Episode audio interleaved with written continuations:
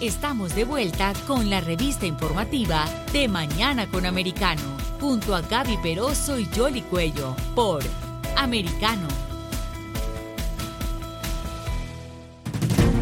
Continuamos con más informaciones aquí en De Mañana con Americano y ahora vamos a analizar lo que ha sido la presión de los países de América Latina hacia Estados Unidos con este tema de la cumbre de las Américas. Esto tenía un precedente en Perú. A Nicolás Maduro se le negó la entrada precisamente por ser un régimen que se había robado las elecciones, por ser un régimen que iba en contra de la democracia. Estados Unidos al parecer tenía la misma línea de acción, sin embargo, ahora hay un boicot regional para que eh, en la cumbre sean invitados Venezuela, Cuba y Nicaragua. Para analizar este tema y otros temas de la región, eh, hemos invitado a Elsa Cardoso, internacionalista, doctora en ciencias políticas y profesora. Muchísimas gracias, profesora, por estar aquí. A ustedes por la invitación. Muy buenos, muy buenos días. Sí, quería con su experiencia que nos analizara cómo es posible que sea una comisión de Estados Unidos la que viaje a México eh, por estas presiones que están ejerciendo los países del Caribe y, otras naciones. Eh, ¿Realmente el liderazgo de Estados Unidos ha quedado disminuido? A ver, eh, yendo por partes, pues sí, estos no son buenos tiempos para, para la proyección de Estados Unidos hacia América Latina. Eh, y mm, voces como las del presidente de México, Andrés Manuel López Obrador, han sido muy, eh, muy abiertas y, muy frontales. Eh, de hecho, fue el primer mandatario regional que se refirió al tema de las posibles exclusiones de invitados a la cumbre. Hay que recordar que las invitaciones todavía no han sido cursadas, pero se sabe por declaraciones de altos funcionarios del, del gobierno de Estados Unidos que están en la lista de los que no serían invitados, este, Venezuela, eh, Nicaragua y Cuba. Entonces, pues López Obrador fue el primero en hablar de este tema. México es un lugar, un, un país importante para Estados Unidos como referencia hacia América Latina y pues bueno, junto con Brasil eh, y podemos sumar Argentina, Chile, son países referencia para Estados Unidos en la región, ¿no? Naturalmente Colombia también lo es, pero eh, el caso de México es eh, especialmente importante por el tamaño de México, por la relación compleja, pero que finalmente ha ido fluyendo porque se van a tratar temas en esa cumbre que atañen directamente a la relación de Estados Unidos y México, como el tema migratorio, que también afecta a otros países. Y pues sí, en general lo que ha hecho el presidente López Obrador es remover algo que es revelador, diría yo, del clima, del momento, de las relaciones hemisféricas, del momento para Estados Unidos en particular y por supuesto para América Latina, que tiene una situación este, bastante complicada. Pero Estados Unidos debería invitar a estas dictaduras, eh, ¿se lo deberían permitir para, para no poner en riesgo la cumbre? Yo pienso que no. Eh, pienso que hay un marco de referencia que le permite al país anfitrión decidir a quién invita.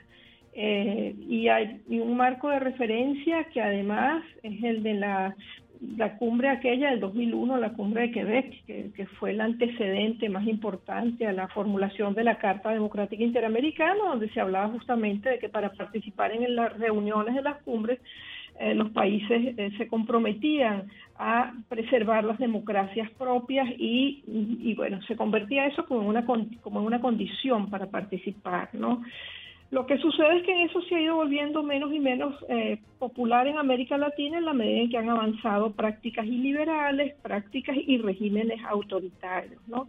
Creo que particularmente este momento es un momento en el que, caramba, cuesta pensar en que Estados Unidos haga esas invitaciones porque, bueno, estamos viendo los, sucesos en Nicaragua, ¿no? Los, más recientes, eh, eh, después del antes, durante, después del proceso electoral, en estos mismos días se ha eh, cerrado la posibilidad de funcionamiento a más organizaciones no gubernamentales, ya suman más de 160 las que han sido suspendidas. En el caso de Cuba, la represión a quienes protestaron y los procesos contra quienes protestaron desde el año pasado, esto eh, pidiendo libertad. En el caso de Venezuela, pues también conocemos la historia, la historia de profundización de las prácticas autoritarias, de modo que para Estados Unidos es un momento difícil. Y además los tres países son países sancionados, ¿no? Cuba es un caso interesante porque junto con la noticia del envío de la delegación a México estamos leyendo también la de ah, el levantamiento de algunas de las medidas restrictivas que se habían aprobado, aprobado hacia Cuba, pero seguramente ustedes tendrán preguntas que hacer sobre eso. Sí, no, ya tuvimos oportunidad de analizarlo precisamente con, con ah, el director del Instituto eh, de Asuntos Cubanos de la Universidad Internacional de la Florida, pero uno como para poner una analogía, ¿verdad? Porque es que es, es, como una fiesta que está ya, la fecha estaba dada, en este caso la cumbre, que ya estaba dada, se presentaron una serie de condiciones, vino la pandemia, todo eso. Eh, también tiene una influencia. Vino la, invasión rusa a Ucrania, donde también algunos países latinoamericanos eh, establecieron sus puntos de vista. Y, y, ahora Estados Unidos tiene la fiesta, pero hay unos invitados que, que no, no quiere invitar, pero hay otros que dicen es que si estos no van, no vamos. O sea, es decir, el país anfitrión, ¿cómo hace para barajar todas estas bolas y que no se le caigan cuando las tiene eh, tratando de, de, de maniobrarlas? O sea, ¿qué salida diplomática? Puede tener Estados Unidos porque es el anfitrión de la cumbre, ¿no? Y además es una potencia y es la que, la que en el pasado pues está mostrando quizás un poco de la debilidad eh, en lo que tiene que ver con esas relaciones de Estados Unidos en general y que viene de, de, de, hace mucho tiempo, ¿no? Que esto es como la catálisis de lo que está pasando en Estados Unidos y América Latina. Eh, sí, yo creo que es complicado de manejar, ciertamente muy difícil. Eh, creo que están trabajando diplomáticamente en intensidad para salvar la cumbre, para que la cumbre tenga el, digamos, la presencia que se ha propuesto que tenga. Es especialmente trascendente porque después del año 94 en Miami, esta es la otra vez, la, la, la, primera vez después de aquella que Estados Unidos es sede de la reunión. Además, en Los Ángeles, muy pensado el escenario para que hubiese mayor concentración de la población este, hispana y latina. Eh, ¿Cómo resolverlo? Pues diplomacia, mucha diplomacia, este, mucho trabajo con los países eh, y mm, posiblemente las medidas que han aprobado, y es complejo para el gobierno de Biden aprobar las medidas que aprobó respecto a Cuba, a lo mejor ayudan a mostrar otro, otra cara de la cercanía de Estados Unidos a las poblaciones de los países esto, uh, oprimidos ¿no? por regímenes autoritarios tan duros como el, el, nicaragüense, el venezolano y el cubano, pero eh, creo que es un trabajo diplomático importante y hay que establecer mm, también el hecho de que mm, hay países y países cuya presencia es especialmente necesaria. México es muy importante. Brasil, Bolsonaro está todavía moviendo sus cartas, pero lo que pienso yo es que Bolsonaro está pensando en cómo hacer sentir su peso, el de Brasil como granero, el de Brasil como un país que puede ser un gran proveedor de alimentos. Porque hasta ahora no quiere venir a la cumbre, ¿no? Porque hay como un alejamiento ahí diplomático entre ambas naciones. Hay un alejamiento y ha dicho que se lo está pensando, ¿no? Yo pienso que también es susceptible de conversaciones y persuasión y él de nuevo quiere hacer sentir su presencia tal y como es el perfil del presidente de Brasil. Luego Chile sí va a asistir, este Argentina, el, presidente Fernández ha dicho que asistiría un poco protestando la ausencia de los otros, pero que no dejaría de asistir, porque en el fondo a todos interesa participar por diferentes razones, ¿no? Incluso para fastidiar una vez que estén adentro, ¿no? Sí, ahora hay, un, hay otro punto particular en el caso de Venezuela. Estamos hablando de que Nicolás Maduro tiene un cargos criminales por narcotráfico en Estados Unidos, tiene una recompensa, es decir, su cabeza tiene precio dentro de Estados Unidos. En la última vez que vino tenía el amparo de Naciones Unidas, que hay como una especie de inmunidad, pero en este caso no habría inmunidad. Nicolás Maduro iría virtualmente y por tanto Juan Guaidó no iría virtualmente. Juan Guaidó tampoco tiene muchas posibilidades de viajar a Estados Unidos si acaso es invitado, porque seguramente se le cerrarían las puertas de Venezuela. Coméntanos un poco toda esta otra arista si se llegara a invitar a uno u otro. Sí, eh, eso lo veo bastante complicado. Veo complicada la invitación a Guaidó, veo complicado, por supuesto, la invitación a Maduro la veo difícil, no solo por la ejecución misma de la visita, sino por las razones que, mencionas, ¿no? Y a ver, allí, allí pienso que la, la, insistencia y los comentarios que se han hecho del gobierno venezolano, que los ha hecho Maduro, los ha hecho Diosdado Cabello, este, son comentarios más bien contra la cumbre, pero eh, eventualmente de asistir uno no puede dejar de recordar lo que ocurrió en la cumbre de Cartagena, cuando Cuba estuvo presente, ¿no? Eh, y todo el lío gigantesco porque convirtió el, en particular uno de los foros, ¿no? Se convirtió el foro social, lo convirtieron en una plataforma este, contra la cumbre, este, contra las convocatorias de Estados Unidos.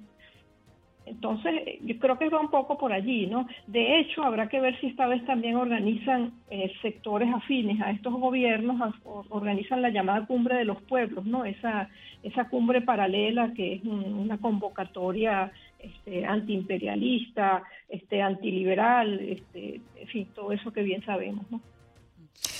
Bueno, pero también el, gobierno de los Estados Unidos reconoce a Juan Guaidó como, como el presidente interino de Venezuela. Entonces, si uno reconoce a, un mandatario, eh, invitar a otro sería como eh, contraproducente, ¿no?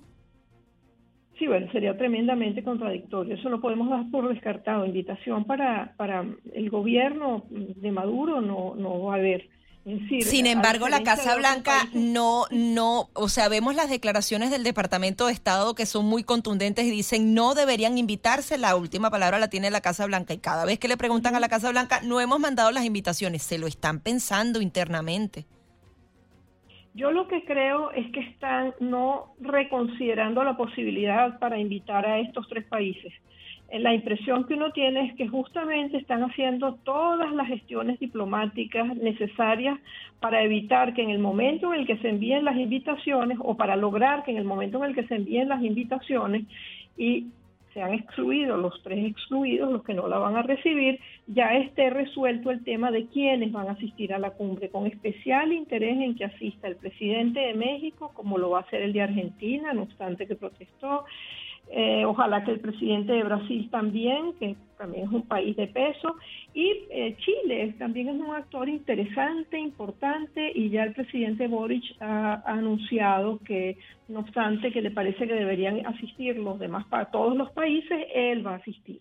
Entonces creo que, eso es lo que está sucediendo ahora, que están haciendo el trabajo para... Eh, cuadrar todo antes de eh, enviar las invitaciones. Y profesora, quería aprovechar la ocasión para que nos dé su perspectiva sobre las elecciones que se celebrarán próximamente en Colombia y luego en Brasil. ¿Cómo ve la región? Bueno, lo que se va viendo en las encuestas hasta ahora es eh, lo que pareciera de algún modo las apuestas que hacen gobiernos como el de México, el de Argentina, que es una nueva ola, yo no sé si llamarla rosada o gris, en América Latina, eh, este, una ola muy oscura de, eh, de, vamos a decir, de regresiones, de regresiones, este, de resacas, este, de pérdida de democracia. Porque eso es lo que parece perfilarse en los perfiles que se leen de lo que pudiera ser un gobierno de Gustavo Petro, que lleva la delantera en las elecciones de Colombia, o de Lula da Silva que lleva la delantera en Brasil. Y sin embargo, allí también hay que hilar fino. Hilar fino en el caso de Brasil, no hay que dejar de considerar que, como observaba en estos días algún analista del discurso, que Lula se sentía a veces inseguro, que no era tan fogoso en su discurso, es que está cuidando una coalición, una alianza que necesita, que es la alianza con el centro, una alianza centrista, ¿no? Con quien fue candidato en otra ocasión y fue su adversario electoral, eh, Geraldo Alclin, eh, siempre pronuncio el apellido con dificultad. Entonces, eso lo está cuidando Lula porque de otra manera no va a ser gobernable para él Brasil. Es decir, él no va a regresar al Brasil que dejó. Y en el caso de Petro, en Colombia también hay contrapesos institucionales mm, que a pesar de todas las dificultades se van manteniendo pero aún así, de algún modo, la, apuesta de, gobiernos como el de Fernández, el de el, gobierno de López Obrador, esto es una, es la, y, ni se diga de la mirada que yo creo que es tremendamente sesgada de la realidad que pueden tener Maduro, Ortega o este, Díaz Canel en Cuba, desde Cuba, es la mirada a una, a una América Latina dispuesta a a ser muy, pero muy tolerantes frente a situaciones como las de Venezuela, la de Nicaragua y la de Cuba. Sí, definitivamente la situación se le... No sí, no estar dispuestos a, eh, a luchar porque se recupere el Estado de Derecho, comencemos por allí, ¿verdad? El Estado de Derecho, el cumplimiento de las normas, el respeto al momento electoral eh, y luego podemos hablar de todo lo demás. Así es, muchísimas gracias, profesora. A ustedes, de veras, muy amables. Era Elsa Cardoso, internacionalista, doctora en ciencias políticas y profesora. Vamos a hacer una nueva pausa y enseguida venimos con más.